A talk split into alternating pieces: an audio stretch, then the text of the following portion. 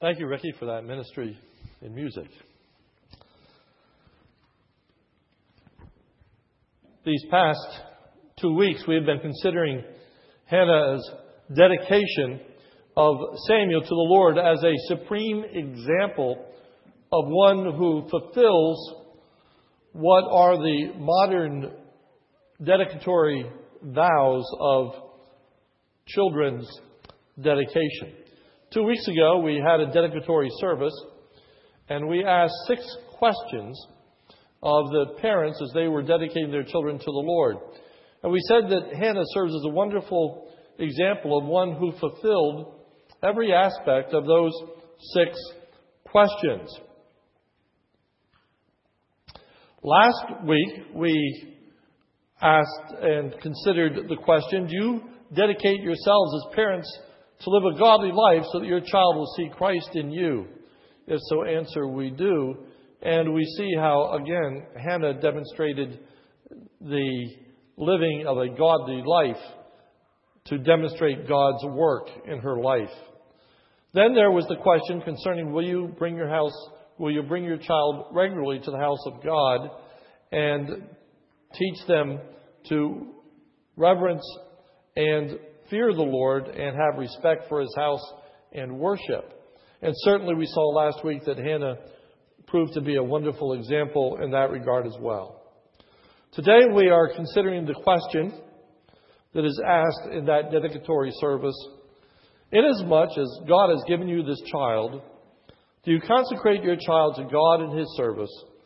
And do you publicly acknowledge that in so doing, you are submitting yourself to God's will for this child whatever it may involve.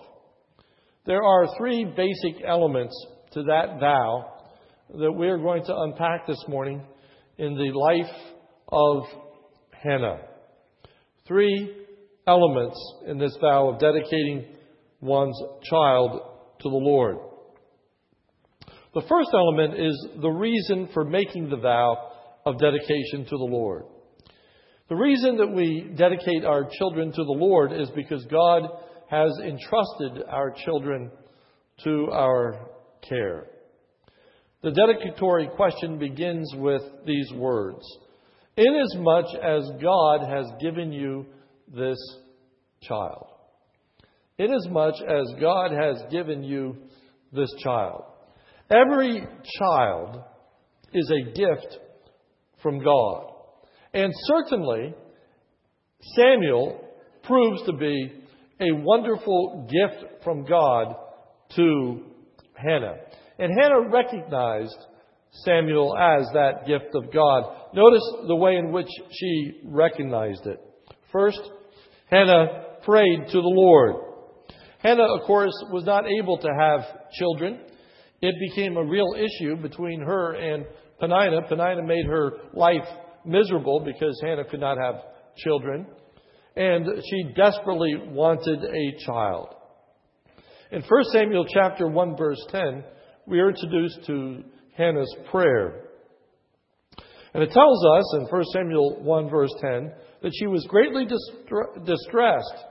She prayed to the Lord and wept bitterly. She had prayed to the Lord. And in praying to the Lord, she specifically asked for a child. Notice verse 11. And she made a vow and said, O Lord of hosts, if thou wilt indeed look on the affliction of thy maidservant, and remember me, and not forget thy maidservant, but will give thy maidservant a son. Give thy maidservant a son. Hannah was told by Eli that God would answer Hannah's prayer. Verse 17. Then Eli answered, Go in peace, and may the God of Israel grant your petition that you have asked of him. So, in keeping with God's promise, the child Samuel was born. Verse 20. And it came about in due time, after Hannah had conceived, that she gave birth to a son. She gave birth to a son. And she gladly proclaimed that her child was a gift from God by naming him Samuel. End of verse 20. She named him Samuel, saying, Because I asked him of the Lord. Samuel in Hebrew means asked of the Lord, asked of God. And so she had asked this child of God and recognized when she had the child that this was God's answer to prayer. And then Hannah expressly states that she dedicates Samuel to the Lord because the Lord had given Samuel to her, verse 27 and 28. Speaking to Eli, she said, For this boy I prayed, and the Lord has given me my petition, which I asked of him. Now notice verse 28. So I have also dedicated him to the Lord. She dedicated him to the Lord because God had given Samuel to Hannah. Now that's a pretty remarkable account. And so she receives this child in a demonstrative way. Certainly, it was easy for her to be very cognizant of the fact that she had received this child of the Lord. Sometimes people find it very difficult to become pregnant for a myriad of reasons. Today, I mentioned in our prayer that we're rejoicing with Laura after many years of marriage, of trying to become pregnant, that she was finally able to uh, conceive.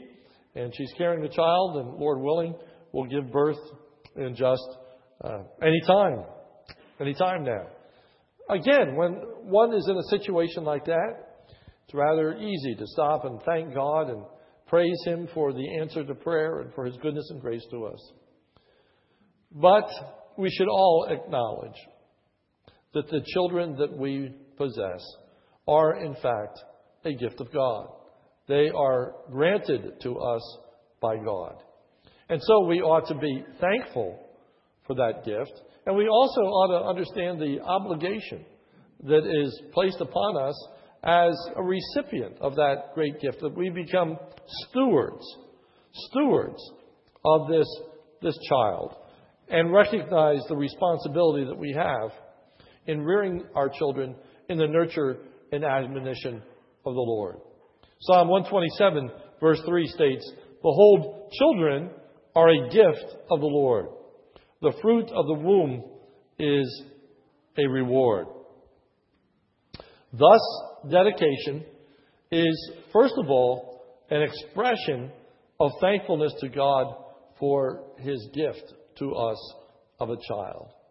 And then, secondly, dedication is a time of recognizing our duty to rear our children in the nurture and admonition of the Lord. And certainly, Hannah is a supreme example of that. Secondly, in this vow that we take in a dedicatory service, reads as follows Inasmuch as God has given you this child, and now these words Do you consecrate your child to God and his service? Do you set apart your child for God and ministering on God's behalf. Certainly, Hannah did that. So, what did that look like for Hannah? And then I want us to consider what does that look like for us. So, what did it look like for Hannah in consecrating her child to the service of God? Well, it meant, first of all, that she would care for her child. Notice verses 21 and 22 of chapter 1. This is after Samuel has been born. Then the man Elkanah went up with all his household to offer to the Lord the yearly sacrifice and pay his vow. But Hannah did not go up, for she said to her husband, I will not go up until the child is weaned. Then I will bring him that he may appear before the Lord and stay there forever might look like a small thing, but Hannah had to care for her child, and she did, and provide for her child, and she did. As we care for our children, we are in fact serving God. I think that is absolutely essential to say in our modern day and age, in which people look at the care of a child almost as, as a burden, as just some kind of unfortunate situation while we're waiting for them to grow up so they get out of needing diapers and bottles and can finally get on to caring for themselves. And there is a lack of appreciation of the God given privilege to care for our children. And that we are actually, in so doing, serving God. Just as when the children get over, older, the, the Bible says, Children, uh, be obedient to your parents, for this is well pleasing to the Lord. The way that a child can please God is by being obedient to his parents. One of the ways that we as parents can please God is by faithfully caring for our children. God is displeased when we fail to care for them, when we uh, forfeit our responsibilities. But when we wholeheartedly engage in them, uh, thankfully, then we are in fact consecrating our children to God, separating them, treating them differently than the world would. Secondly, it meant that Hannah would engage in a religious rite of dedicating her child to the Lord. Verse 23. And Elkanah, her husband, said to her, Do what seems best to you. Remember, remain until you have weaned him. Only may the Lord confirm his word. So don't forget what God had said and what you had said to God. So the woman remained and nursed her son until she weaned him. Now, when she had weaned him, she took him up with her and a three year old bull and one ephah of flour and a jug of wine, and brought him to the house of the Lord in Shiloh, although the child was young. Then they slaughtered the bull and brought the boy to Eli. And she said, O my Lord, as your soul lives, my Lord, I am the woman who stood here beside you praying to the Lord. For this boy I prayed, and the Lord has given me my petition, which I asked of him. So I have also dedicated him to the Lord. So there was this act of dedication, of presenting the child to Eli, for Eli to bless, and for Eli to minister to. So dedication really does involve, and should involve, a public acknowledgement of bringing our children to be used of God. It's very appropriate that we have a service of child dedication.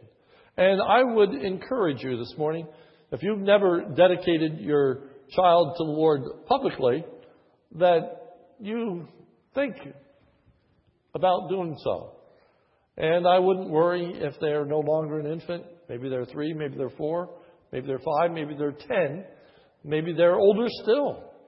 But yet you come to a place where you want to publicly declare that you are intending to consecrate your, your child to the Lord and to His service. That's very, very appropriate. For Hannah, it meant that Hannah's act of dedication had lasting significance. She continued in dedicating Samuel to the Lord throughout the entirety of his life. Notice verse 28. So I've also dedicated him to the Lord. Now notice this. As long as he lives, he is dedicated to the Lord. This one act of public dedication only has meaning and significance as it is carried out through the entirety of the child's life. That act of consecrating, of, of, setting that child apart for God, of seeking to rear that child, the nurture and admonition of the Lord, can't happen in a moment. It is not encapsulated in one service. It's a whole life of training, of instilling within them a love for God and a need to put God first in their lives. And so Hannah dedicated Samuel to the Lord as long as he lived. And so must we. And so must we. And we need to remind ourselves, even as we have grown children, that we are dedicating them to the Lord. What did it mean for Hannah? Well, it meant that uh, Samuel would continually worship the Lord. Verse 28. So have I also dedicated him to the Lord. As long as he lives, he is dedicated to the Lord. And he worshiped the Lord there. And he worshiped the Lord there. So there was this sense of teaching him, instructing him in the worship of God. And certainly, for us, there is that responsibility of teaching them to worship and serve God. And then lastly, it meant that Hannah was willing to part with Samuel. 1 Samuel 2 18 through 21. Now, Samuel was ministering before the Lord as a boy wearing a, a linen ephod. So, some years have passed. She had left Samuel in Eli's care to be reared in the service of God. Verse 19 of chapter 2. And his mother would make him a little robe and bring it to him from year to year when she would come up with her husband to offer the yearly sacrifice. Then Eli would bless Elkanah and his wife and say, May the Lord give you children from this woman in place of the one she dedicated to the Lord, and they went to their own home. She was willing to part with Samuel. That had to be an emotionally heart-rending situation. She desperately wanted a child. And after the child is born, she is caring and nurturing Samuel. And Elkanah goes up to the temple in order to uh, worship. And he asks Hannah, Is she going to bring Samuel to the Lord at this time? And she said, No, not until he is weaned. And Elkanah says, All right, but just remember what the Lord did and remember what you said.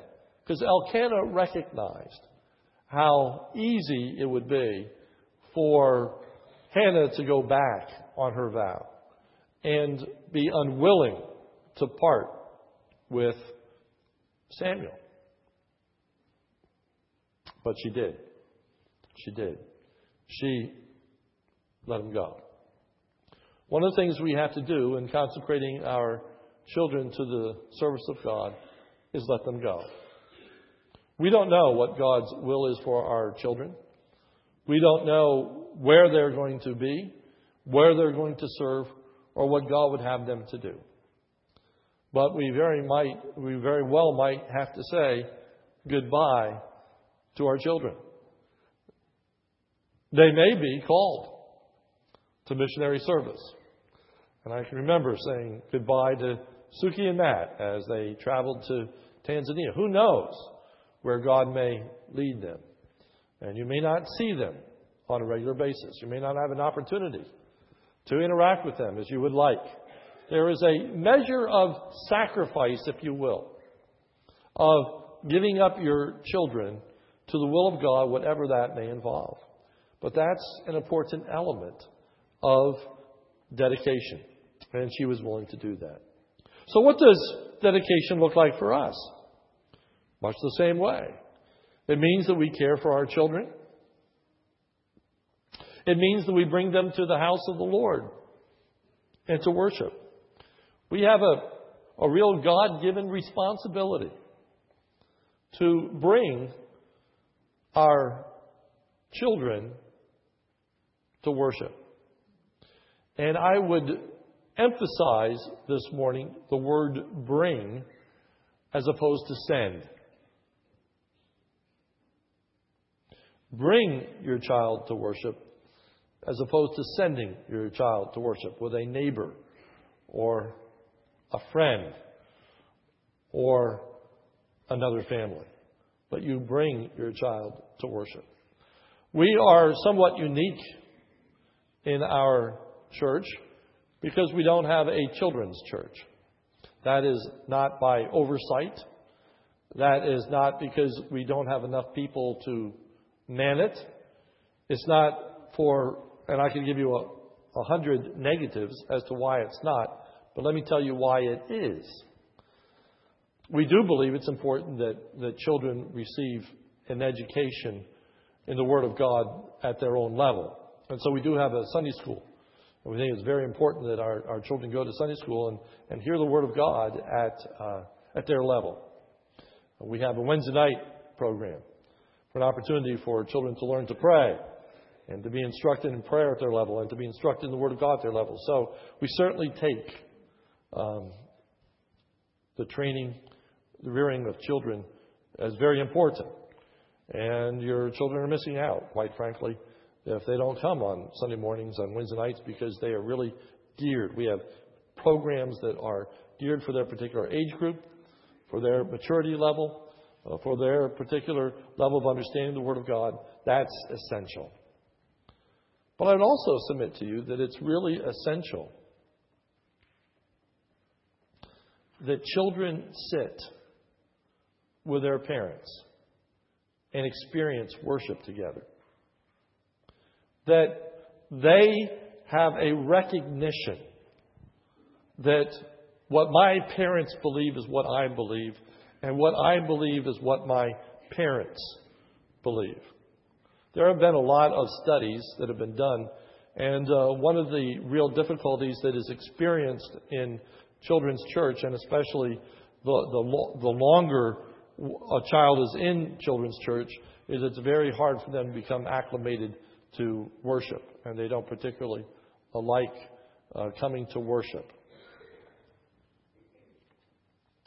I think one of the reasons we have so many people in our evening service is for this very reason. The two churches that I served in prior to being here, both of them had a children's church. So I'm not preaching against children's churches this morning. Please, that don't take that away. That's not what I'm saying. In fact, in, in one of the churches, I was responsible for children's church and taught it for a number of years. So that's not the issue. That's not the issue. But I do remember going and encouraging young families about uh, coming out to Sunday evening service because at the one church, the Sunday evening service was abysmal. Uh, hardly anybody came. And so I went around, I visited young families and said, I really would encourage you to bring your, your child to the service. And almost without exception, they looked at me and they said, But there's nothing for our children. I mean, there's no special program. They're going to have to sit through the service if they come Sunday night because they never sat through the service Sunday morning. And so their thought was there's, there's nothing for the children. I appreciate our children sitting in our service.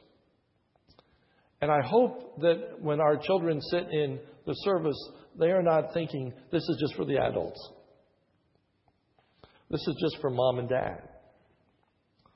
This is for everyone. Now, obviously, there are some messages that have more significance for adults, such as this very message as not too many eight year olds are thinking about dedicating their children to the Lord. But they can think about the fact that their parents dedicated them to the Lord. And they can think about what their parents meant when they dedicated them to the Lord. And what a blessing it is that your parents have said, We want God's will for your life, whatever it may involve. That's a, a good thing. And we need to recognize that isn't just an issue with children. There are singles here. And they're saying, What does this have to do with me? I have no child to dedicate to the Lord. You, you see, as, as we work through the Word of God, one of the truths of God's Word is that nature is corporate in worship. And some sermons more directly affect one group of people than another sermon is going to affect another group of people. One of the things that I have often said is that I don't preach at people.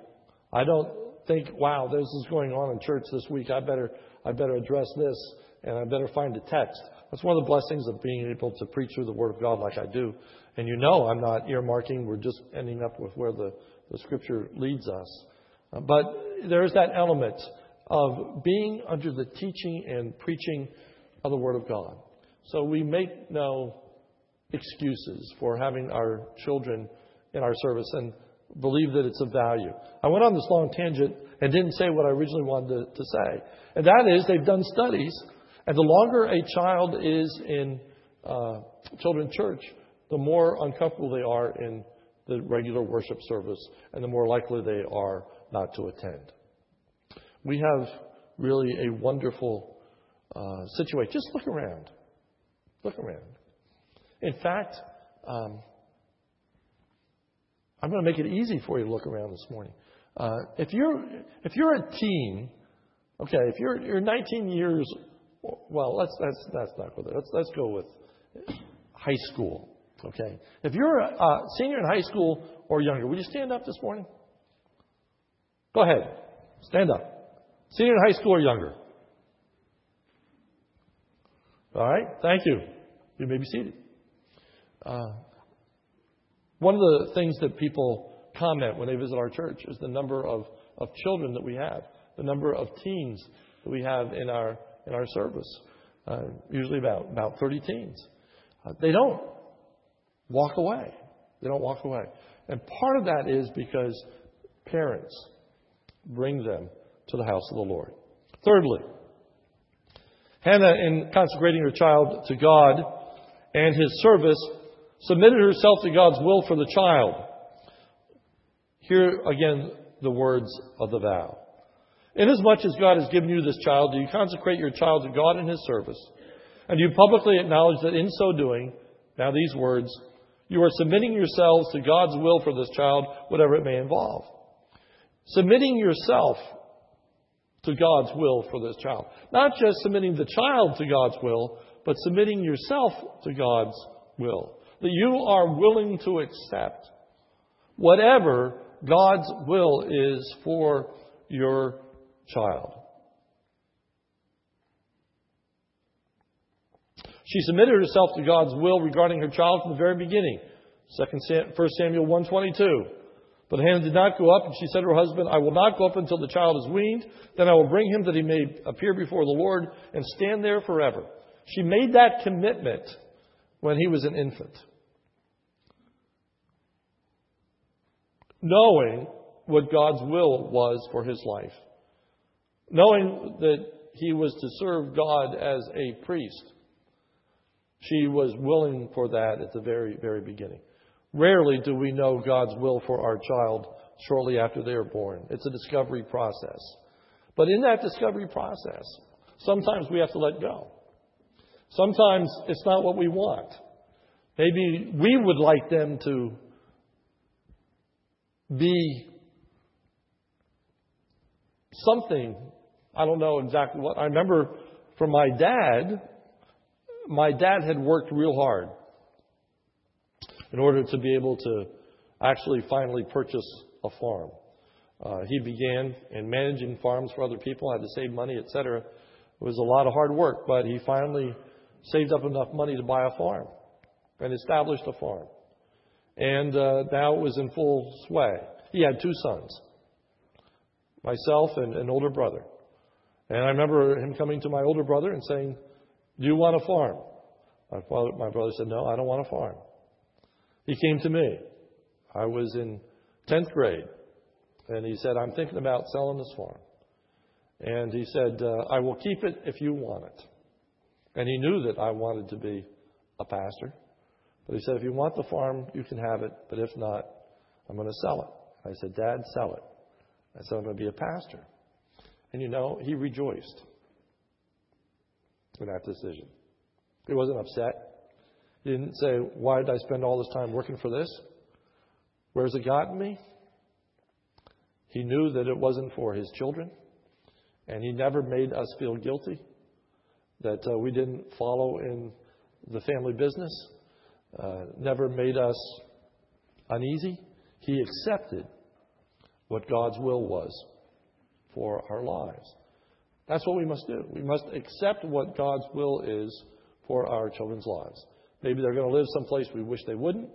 Maybe they're going to do something we wish they weren't doing. Maybe we fear for their, their well being. Maybe we're concerned about how they'll do financially. Maybe we're concerned about whether they're going to college or not go to college or, or whatever. It's so easy for us to plan our children's lives and have expectations of what they will do. But to be able to take hands off and simply say, God, may your will be done.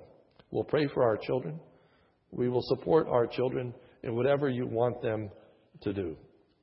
Hannah submitted herself to the Lord. After the act of dedication, look with me at 1 Samuel chapter 2. After she dedicates the child to the Lord, in 1 Samuel chapter 2, verse 1, the NAS reads, Then Hannah prayed and said. In the King James, it reads, And Hannah prayed. I don't want to get too technical this morning, but in the Hebrew, this is known as a waw consecutive. And the significance of a waw consecutive is that it is, it is taking place immediately upon what precedes. And it is there to demonstrate that this immediately follows. And so, what we could easily miss because of the chapter break is that chapter 2, verse 1 comes immediately upon her saying to Eli that she is dedicating this child to the Lord. She breaks out in this prayer and praise of God. A wonderful prayer. Notice what she expresses in this prayer. First, that she was grateful for the, what the Lord had done for her. Verse 1. And Hannah prayed and said, My heart rejoices in the Lord. My horn is exalted in the Lord. My mouth is enlarged over my enemies because I rejoice in thy salvation. So she was expressing gratitude to God. She praises God for his goodness. Verse 2. There was no one holy like the Lord. Indeed, there is no one besides thee, nor is there any rock like our God. She humbles herself before God. Verse 3. Boast no more so very proudly.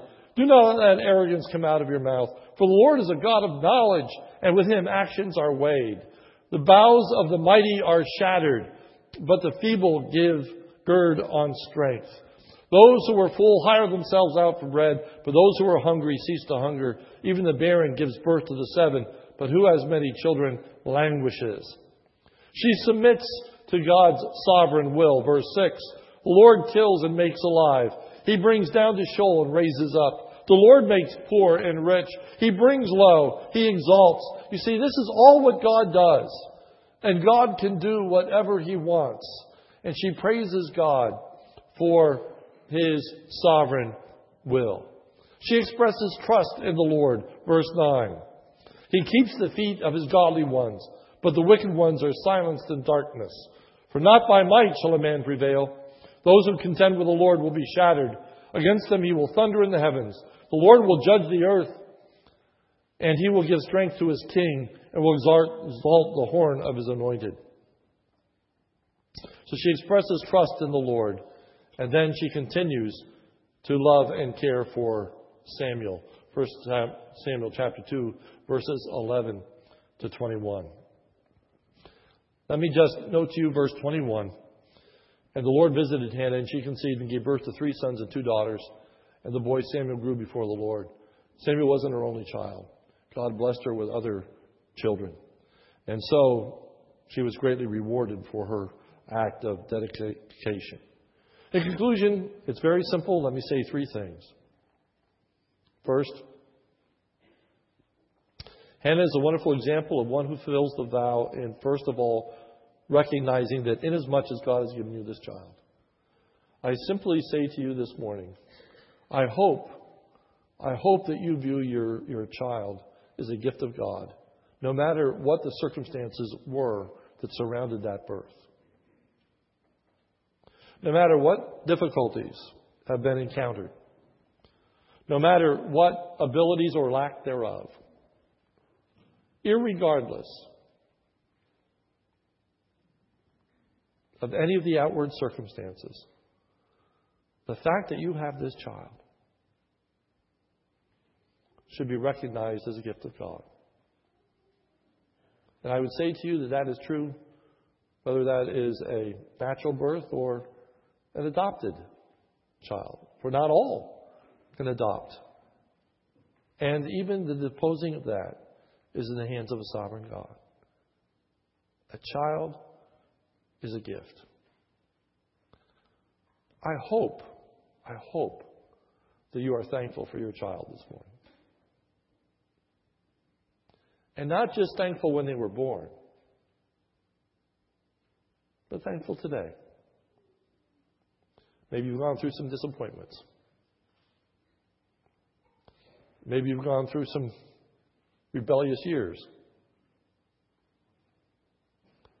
Maybe you've gone through some difficult nights.